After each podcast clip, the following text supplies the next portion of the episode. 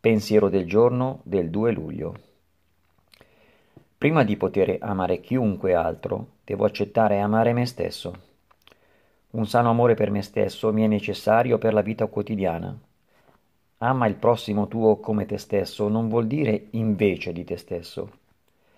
Finché non riconosco le cose buone e belle dentro di me e non mi amo così come sono, il lato buono, quello cattivo e quello brutto, non posso amare un altro, né posso iniziare a sostituire i difetti di carattere che trovo in me stesso. Meditazione del giorno. Che io possa iniziare ogni giorno con la consapevolezza delle mie buone qualità ed essere sempre grato di esse. Oggi ricorderò, sarò positivo e grato della bontà che c'è dentro di me.